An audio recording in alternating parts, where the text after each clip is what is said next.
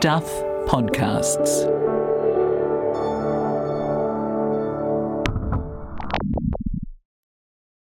Warning this episode contains strong language and has references to sexual abuse, which some may find upsetting. Listener discretion is advised.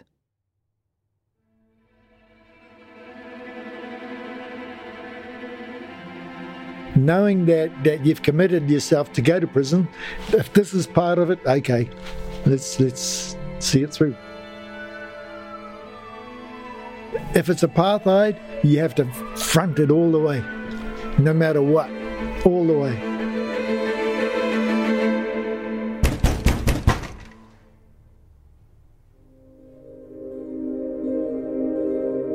Tigilau Ness, former Minister of Fine Arts and Associate Minister of Culture for the Polynesian Panthers. They come to my door, handcuff, phone in the car, down essential. I ran through our um, legal aid booklet, remain calm, don't be smart. Go into the interviewing room and there's screens unbeknownst to us at that time, police surveillance. This is you, and this is such and such. No, no, no, no. He's a protester against apartheid. They showed the KCs. They showed the boss. He's a protester against apartheid. He's a protester against apartheid. He's a protester against apartheid. No names.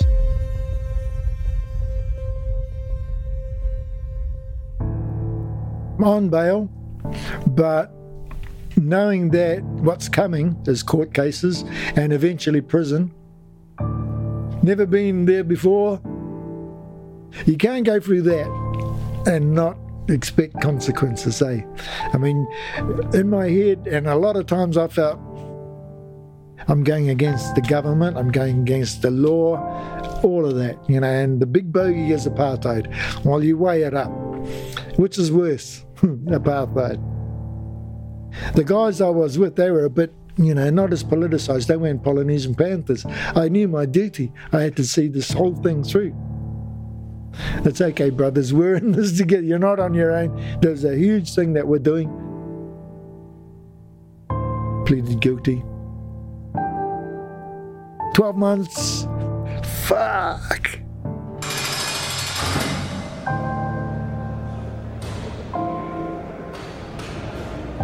Eden prison. You're given your clothing, your bedding, and you're in line with everybody else.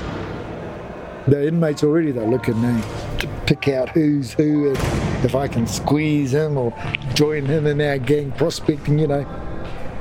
When they heard protesters were in prison, everybody's got a, you know, they're coming to get us kind of thing.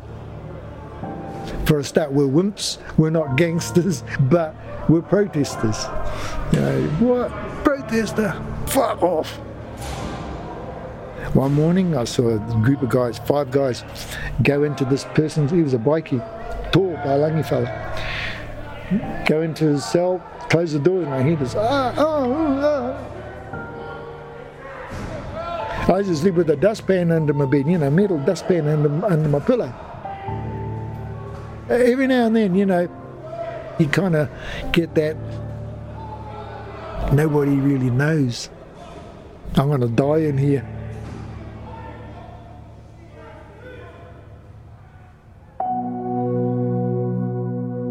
Our families are part of a long line of people born and bred in the small islands of the South Pacific. But in the 1950s, our parents looked for a new life in Aotearoa, making us the first generation of New Zealand born Pacific Islanders. But later, in the 1970s, when the economy faced challenges, some New Zealanders started to see our presence as a problem. Newspaper headlines claimed we were violent and dangerous. And the government said we took Kiwis' jobs. The government wanted us out. Like the Black Panther movement in the United States, we decided to seize the time. It was time to be heard. It was time to mobilize. It was time to fight back. We formed the Polynesian Panther Party.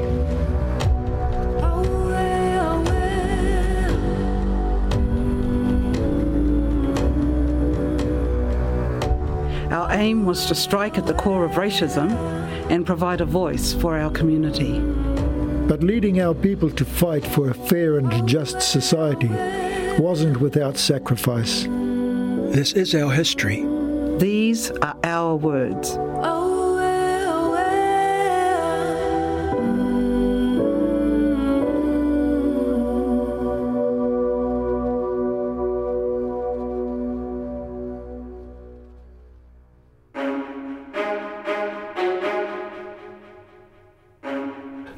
The soldiers who fought apartheid were picked up one by one by the police for their role in the protests, and their trials lasted for two years. Wheketaito, Panther Youth. I, I knew that lots of my the bros we were arrested for the Springbok tour. We were in this bar, a tap on the shoulder, and there's a cop and goes, Can we have a review outside? I says, About what? About the Springbok tour. And I knew, and I went, Oh, right, yeah. During that time, we were on bail. All of us got together and we decided this. We shouldn't um, recognise the courts. We should all defend ourselves. We got some lawyers to help us with our defence and explain to us how we should approach it and the protocols and all that. The trial was um, was great from our perspective because, you know, we made a mockery of it, really. The trials were another form of protest. We wouldn't stand up for the, the judge. You have to stand up or we'll hold you in contempt. And we all gave him the finger. So they adjourned. Then we had a little quick meeting outside and they said, How are we going to get through this, you know, blah, blah, blah. Up to you.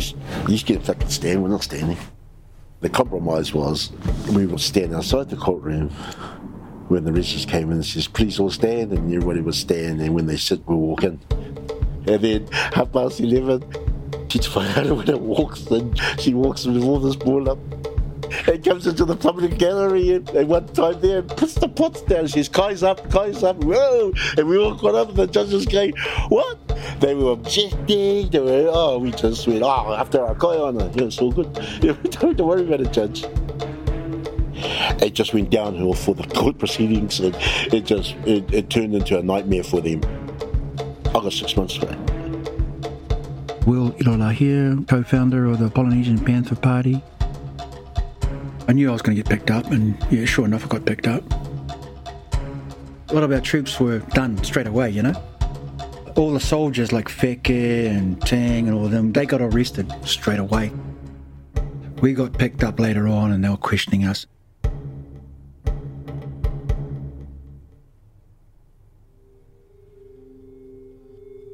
At that time, I was facing 24 charges for inciting a riot, unlawful assembly. We were told to plead not guilty. During my trial, you know, they were saying, Is this you? And I said, No, it's not me. We all look the same to you. You can see in, in the footage of the police where, you know, I'm the, the guy in the red helmet, you know, because my, my thing fogged up. So I took my helmet off because, as I said, it was getting hot. That's it. Is this you, Mr. Ilolahia? Uh, well, you know.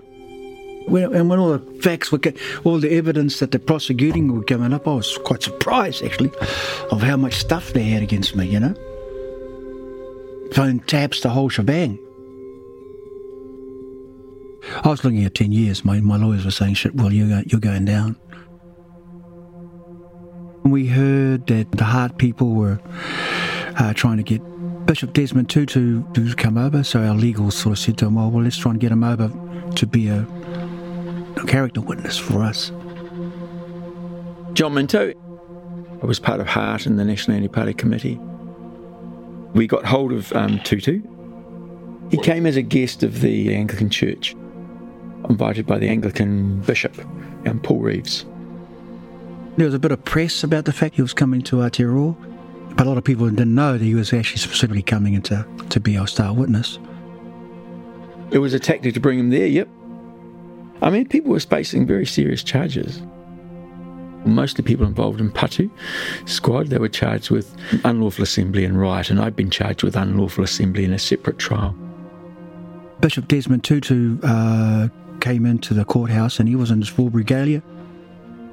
We organised uh, amongst our, our supporters that they all stand up when the Archbishop came in. Public gallery all stood up, and then we, of course, stood up. And as he was walking towards the witness box, prosecution was standing up, and all the police and uh, wardens and all that were attention. The jury stood up. The judge was just about to stand up. And then I think the judge woke up and read it. Oh, I'm the judge here. and that was the man of the guy. This was a man with enormous mana, power, and charisma. Goes up to the witness box. He gets up there, and then Hone Harawira was cross examining him, talking to him about what's apartheid, what does it mean in South Africa, and um, what does the world say about this? What should people of goodwill be doing? What do you think the solution is? And talking about, you know, the boycotts and what have you. And he said, These people are not criminals. These people are freedom fighters.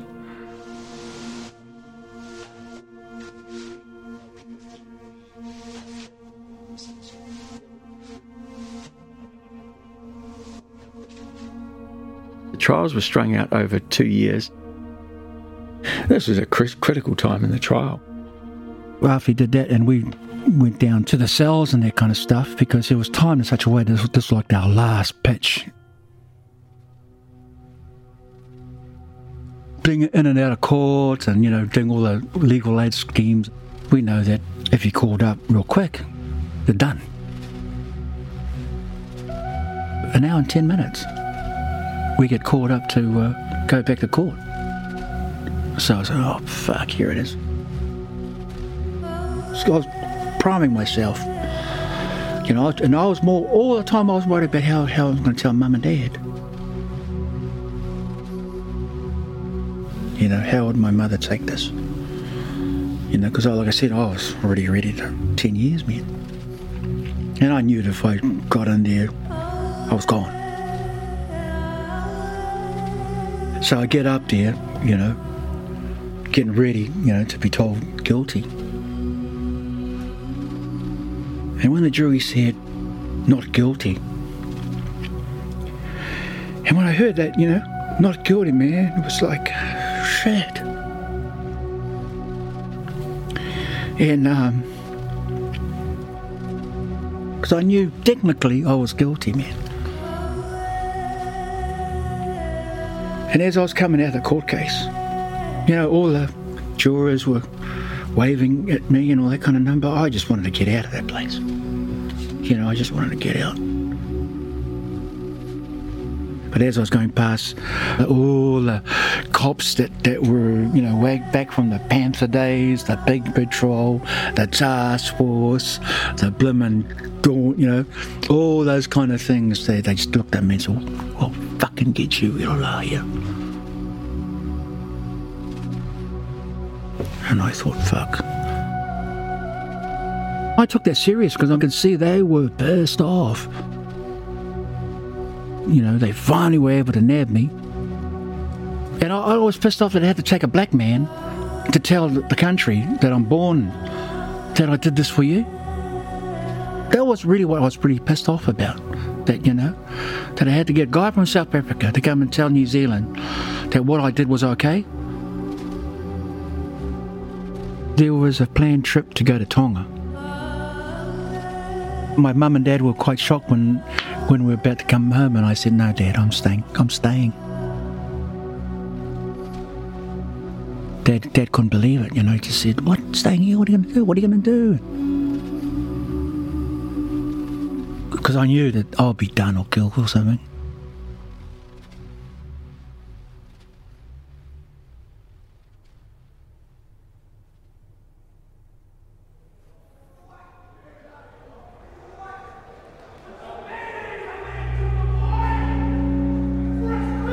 We heard that Bishop Tutu had come over and stood up in court and got everybody off. There were 30 other people, and Will was included in that. We were very happy about that. My cell. You got a bed and enough room to do press ups. And I had a, a, a, window bars, and I could see uh, the opposite wall beside me, and I saw these pigeons you lucky bastards, you know, oh, fuck, you know. Oh, you're cool. Oh, wow. Oh, don't go there. Oh, okay. Next morning, there they are again. Oh, cool. Hello. You know, you start thinking, you're going crazy in here.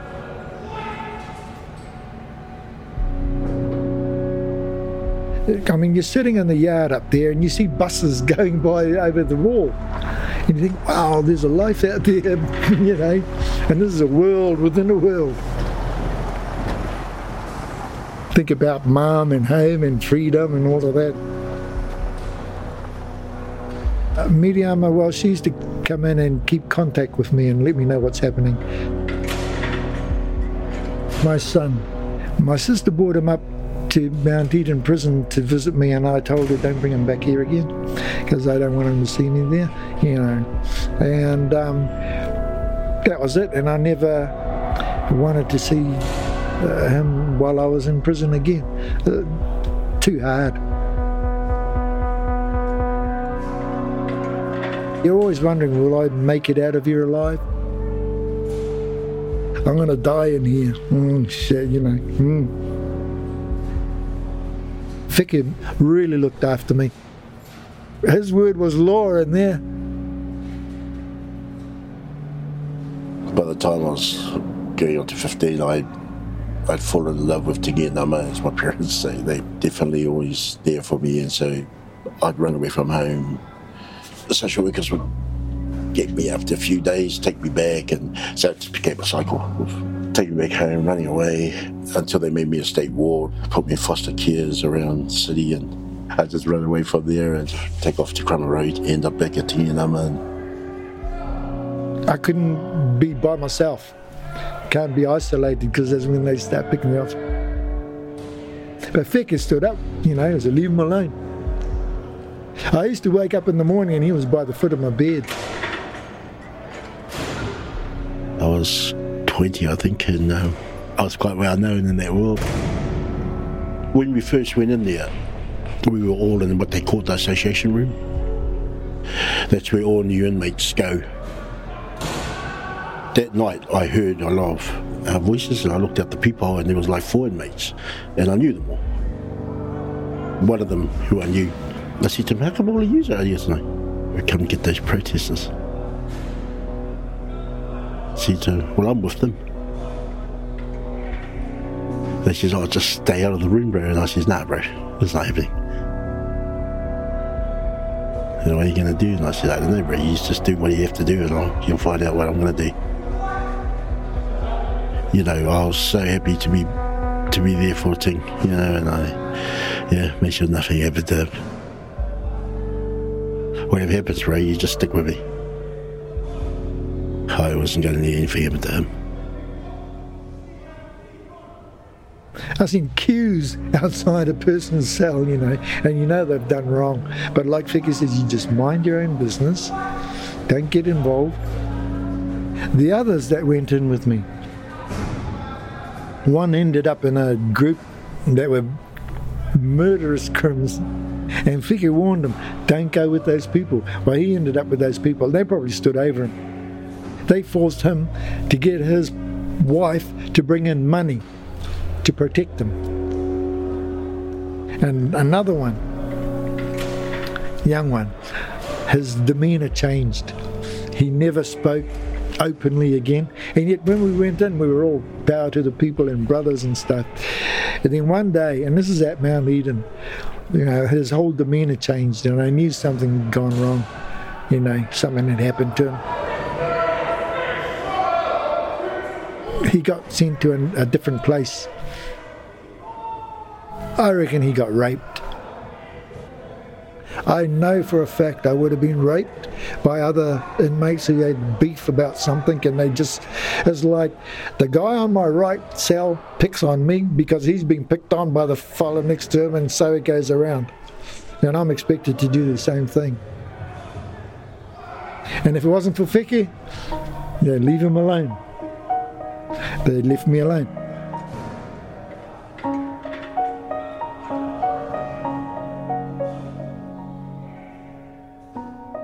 So I self-exiled myself in Tonga.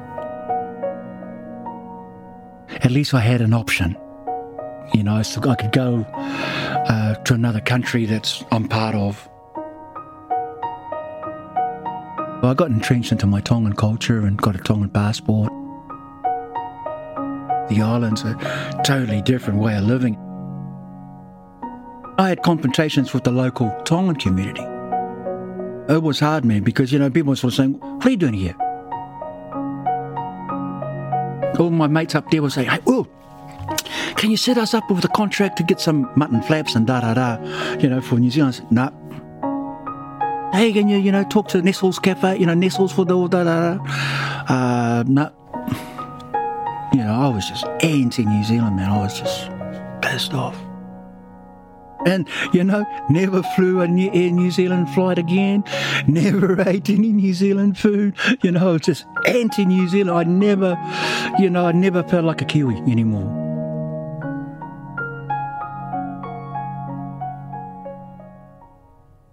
And I did nine months until the minute that you step out that gate, you're still in there.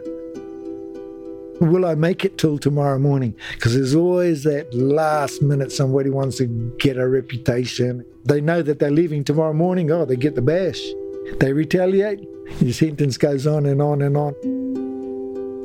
When I actually came out of prison, it was kind of overcast.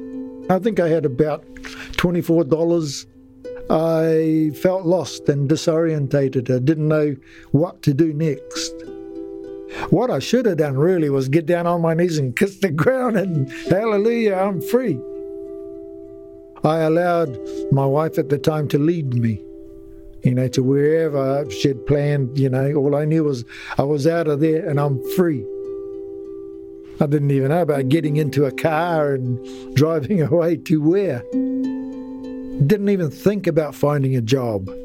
You know, that, that thought never crossed my mind um, until a couple of weeks later when, you know, then you start thinking back into some kind of normality. Even though I'd done the time and that, we were still persecuted, especially for the Panthers. You know, we went against the system and we got done. It wasn't acceptable, not even with the newer people. He got he got imprisoned for fighting the police and you know all of that. That black sheep stigma.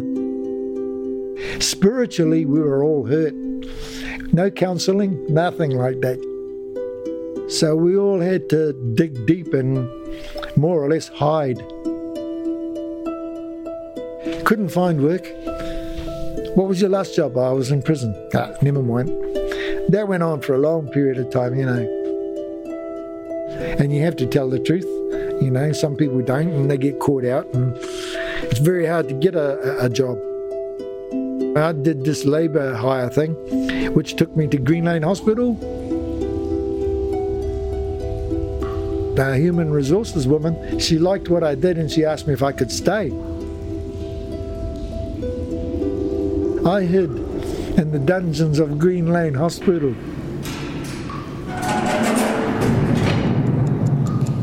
For 11 years.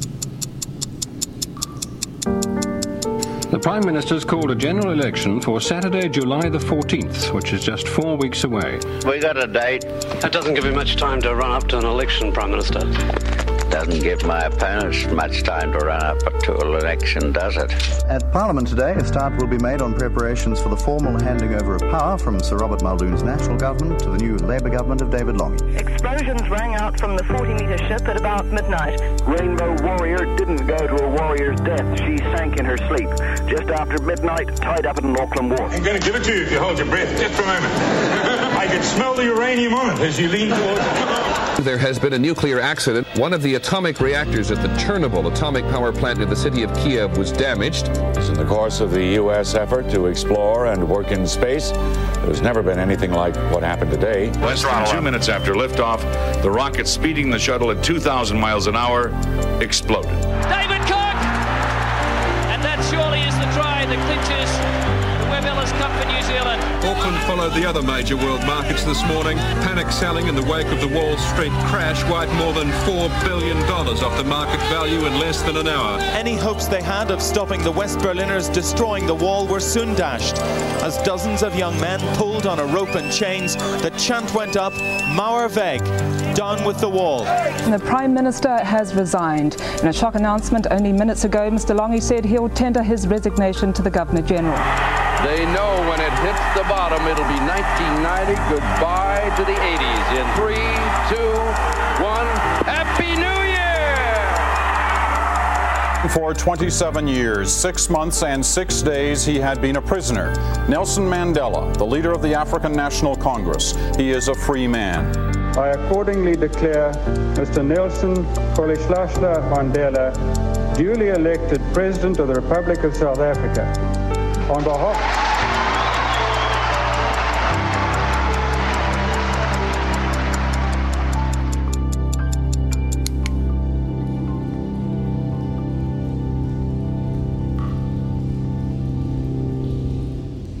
At Green Lane Hospital, I digitised millions of x rays.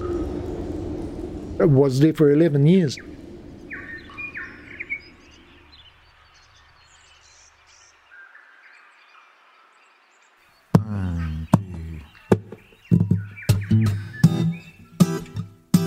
Nelson Mandela, he came here in 1995. I went along to, to that. Will was there. I was born in the city. I was raised in the street. I built up a bit of confidence to come back, but I came through on my Tongan passport. So I came in, you know, snuck in, and I thought, oh, yeah, okay. So, yeah, so I came in like that. Dear friends and comrades, you chose to speak out and to act when it was less fashionable to do so. You put the well being of South Africans before your own. You elected to brave the batons and pronounce that New Zealand could not be free when other human beings were being subjected to a legalized and cruel system of racial oppression. Thanked all of us that were locked up for the protests and for everybody that was involved in the protests. Hongied with Nelson Mandela. this is new. Look at me now. I'll never forget it. I mean, that's one of the highlights, you know. Together, we have the power to move mountains. I thank you. While the factory was my future and the ghetto was my grave. I was just happy to see the man and meet him and know that he lived, you know, because um, there's always that he could have been like Steve Biko. It vindicated my being locked up. Ever see I step a cooler looking man to equal mine? 1981, Nelson Mandela was in prison, and when he heard that this tiny country in the South Pacific were fighting in the streets over the apartheid South Africa, it, he said it was like a ray of sunshine shone into their cells. It took me that long before I, be, uh, you know, felt I was a Kiwi again. Oh, I'm proud to be Kiwi, mate. Our country here, we're a country of revolutionaries. What what we did in the Panthers is nothing new for Kiwis. I mean, you know, look look at the suffrage, well, the women suffragettes when they stood up for um, women's right to vote. If there's anything I, I, I would like people to know, that what we did in the Panthers and that kind of stuff, Kiwis, if they were on the same wavelength, they would have done the same thing.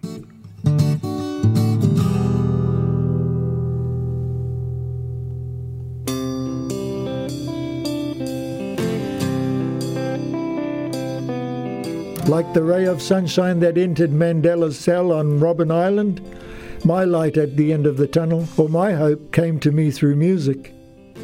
I hid for 11 years before I could come out and face reality and start up my band again, which had got broken up when I got locked up.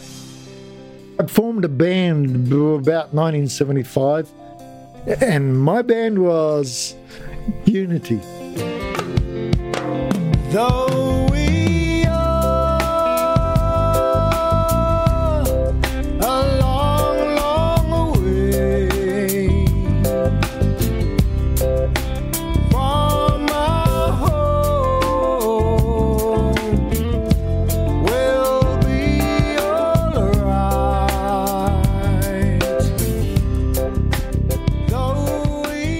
I found that in prison, music helped me focus and stay sane.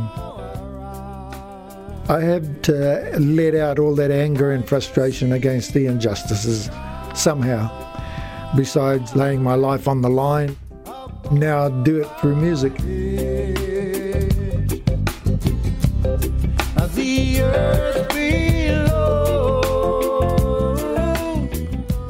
In the next episode of Once a Panther, Joining the Panthers saved my life.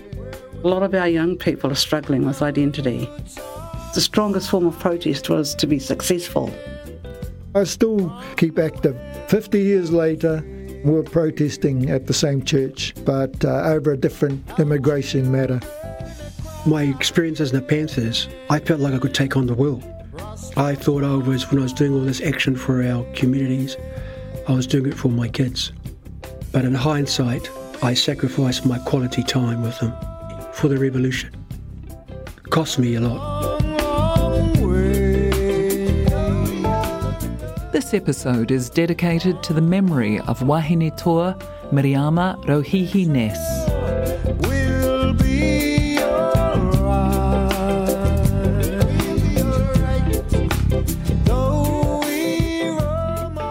a Panther is a Stuff podcast, written, produced, mixed, and edited by Brad Flahive and Alex Liu. Original music by Andrew Faliatua.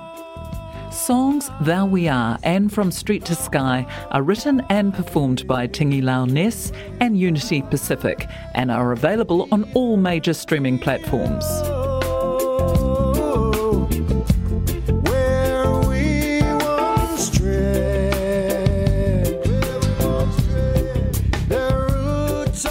Additional creative input by Stuff's podcast director Adam Dudding. Executive produced by Carol Hirschfeld. If you want to know more, head to stuff.co.nz forward slash once a panther, where you'll find links to every episode, as well as photos, artwork, and feature articles. You'll also find links for subscribing on Apple Podcasts, Spotify, Google, and so on. If you're listening on Apple, don't forget to give Once a Panther a five star rating and review. It helps other listeners find us. This episode included audio from Getty. This podcast was made possible with help from New Zealand On Air.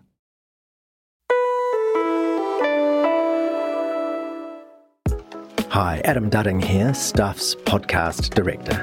If you're enjoying this podcast, how about contributing to the Stuff supporter program? You can contribute any amount you choose, and you can do it just once, or monthly, or annually.